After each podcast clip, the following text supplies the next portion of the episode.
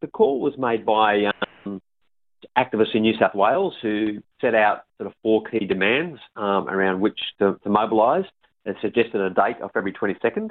Um, so it got running, you know, the ball got rolling um, in Sydney and Melbourne first, and over here in Perth only a week ago, in fact, a, a group of climate activists from different backgrounds and different groups came together to organise our Perth event, which is actually going to be 3 p.m. Pioneer Park in Fremantle. Awesome. Now, see here, there's a, I guess, a list of specific demands, and obviously, a lot of the country has is still largely being affected by the ongoing uh, bushfire crisis, and this is very much, I, I imagine, quite central uh, to this action uh, happening in this new in this new coalition. Uh, do, do, you feel like that's that's a huge part of it? That uh, you know more people are willing to get involved, and and as this coalition, in a sense, came about as a result of, of the bushfires and just the you know the, the insanity of this uh, current situation? Yeah, look, I think it does. I mean, even before the bushfire crisis this summer, um, I think it will be fair to say that we are entering a moment of climate emergency consciousness. I mean, we're entering a moment of climate emergency. That's very clear on a scientific basis, but people's consciousness um, is has, has shifted um, was beginning to shift. Um, a realization that we have to act, we have to act now, and if we don't act, the basis of life on Earth as we know it just won't won't be possible. Um, and that's you know we've seen that through the emergence of School Strike for Climate, Extinction Rebellion, and other things. Um, and I think in the Australian context, it's been added, you know, been given an extra urgency by virtue of the bushfire crisis, um, because it's it makes the, the climate crisis real. And I think a significant thing that, uh, you know, there's one good thing, I suppose, that you could say that's come out of the bushfire crisis is the attempt by, um, you know, conservative and pro fossil fuel politicians in general to sort of push away uh, climate change as if it's just something that's vague that might happen in the future, that's manageable. Uh, that's kind of that that myth has been exploded, and and in particular the attempt by you know the conservatives and the Murdoch media to say you you, know you're not allowed to talk about bushfires and climate in the in the same breath to try and guilt trip people out of that. Well, that has been well and truly um, blown out of the water, and I think that um, blown out of the fire to be to be more precise, and um, I think that that also gives us a new opportunity to address this question of the need for transition both in the Australian economy, but also for Australia to transition away from being an economy that is um, so heavily dependent on fossil fuel exports. And I guess that's that's what we're, you know, one of the things we're seeking to get out of this National Day of Action. Certainly, you mentioned there. Of course, there's been the uh, the student strike for climate. There's, of course, Extinction Rebellion, and there seems to be uh, very much sort of a, a, litany of groups that have appeared in the last few years in terms of trying to uh, tackle the, the, the, climate crisis and, and specifically trying to, I guess, explore different forms of organising. I'd have to say the one, uh, I guess, absence here in Australia has largely been the uh, whatever's left of the trade union movement, and it was quite, uh, I guess, you know, refreshing to see uh, a couple of weeks ago in New South Wales that uh, one of the one of the speakers at a, at a sort of a bushfire climate rally there was uh, the Construction, Forestry, Mining and Energy, um, Energy Union organizer Mark Cross, who spoke at a at a rally in uh, Newcastle Civic Park. Uh, he he called for more action on climate change, but uh, sadly the CFMU largely has been either quiet about uh, action on climate change, or in fact, in some sectors, has been pushing for uh, expansion in coal. Can can you speak to the I guess the role of, of trade unions in this, this new coalition, or more broadly, the potential role of trade unions in the climate justice movement here in Australia?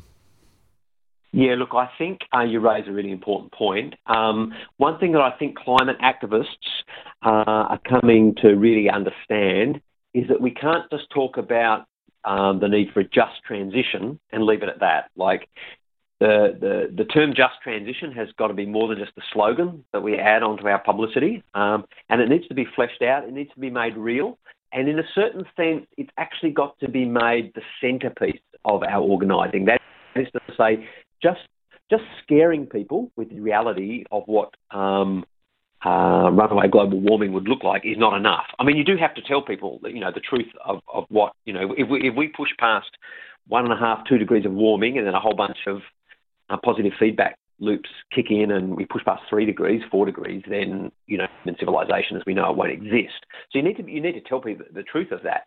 But it's not enough just to scare people with that. That you know, just being scared can kind of you know, immobilize people. And I think what our movement needs to do is to inspire people about a positive vision for change. Because all the things that we need to do to stop runaway global warming, uh, in terms of shifting to a net zero emissions economy, and you, and you think about what that means in terms of sustainable sustainable agriculture, renewable energy, expansion of public transport, and, and all the myriad of other things we need to do. All those things uh, are things that we need to do anyway. They're all things that will make society better anyway, better, more just, um, happier, more democratic, and, and, and so on.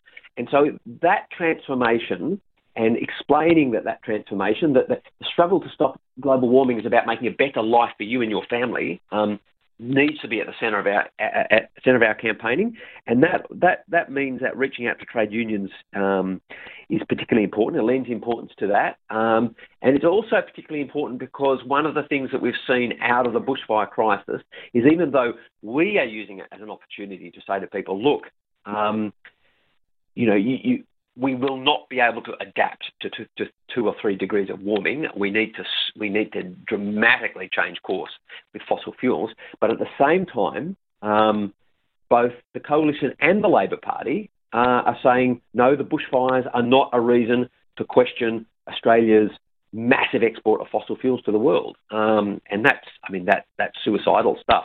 Um, but one of the problems with the Labor Party pushing that line is they're trying to they're trying to push that down onto the onto the trade union movement and get them to follow in behind. Um, so it's very urgent that we reach out to, to, to unions and you know just the community in general with an alternative vision and seek to involve unions and um, you mentioned the involvement of the CFMEU recently um, over in New South Wales. You might remember if you were there at the School Strike for Climate, uh, I think uh, late last year here in, in Perth, that the Maritime Union spoke. Um, and that was very good because that union was able to say, look, our, our members are directly employed in the hydrocarbons industry, offshore oil and gas industry, uh, and get good unionised jobs out of it. But we recognise that industry can't go on forever. We need to transition. So it's really important that we develop a vision that says to, to, to the community in general and to workers in those sectors that you have nothing to be afraid of, of the transition. In fact, we want you to drive that transition, to be part of it, to own it. Um, and it's it's probably work that we're really only just beginning to do now. I think. Definitely. Now, I guess a lot of the focus around these bushfires has, uh, in terms uh, in terms of sort of political fallout, has been very much directed at at Scott Morrison. Uh, you know, specifically around his uh, vacation to Hawaii and just his general handling of the crisis. But as you've said, there, uh, Labor have not been uh, really much better in in any regard, at least in terms of their positions on on climate change. With Anthony Albanese, of course, throwing his support behind coal exports uh, late last year before he uh, headed off on tour in, in Queensland. It's it's sort of it's one of these situations where we, we really don't have uh, a, a, really a climate election anytime soon, and even if we were, uh, it, it, sort of would be difficult to know who people could vote for anyway. And and I guess it leaves the climate movement and the climate justice movement in this difficult situation where you've got you know, these two major parties that are, are very much unwilling to uh, to to shift away from their their support from the fossil fuel industry. Where, where does that leave the, the, movement in terms of its uh, political strategy, in terms of being able to express, uh, you know, political power and political force within within the sort of the broader uh, Australian political establishment?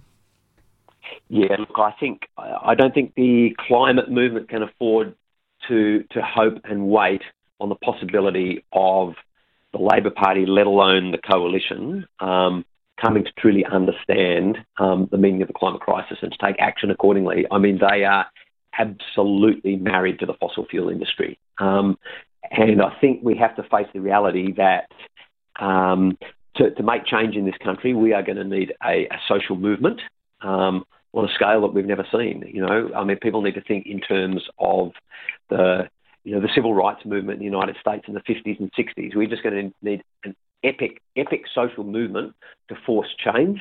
Um, uh, I think that the Labor Party and, and, Liberal Party will be have to be dragged kicking and screaming against their will every step of the way, and it's through that process that space will be opened up for a different kind of politics. I'm not in a position to predict, you know, exactly how that will manifest itself, but um, you'd have to say that um, there, has been no indication um, the Labor Party is prepared to sort of shift on this stuff.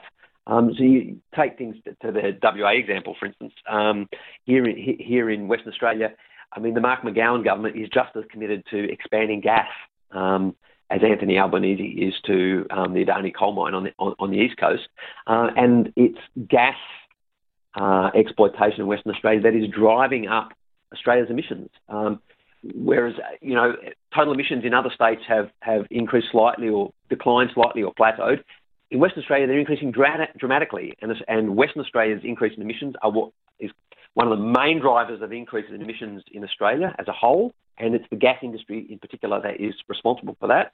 Um, and it's just, uh, you know, neither the coalition nor the Labor Party in Western Australia can even conceive of the possibility that one day we're going to have to turn off the tap on gas. Uh, so that the, the, push for that, uh, raising that demand, is going to have to come from the street.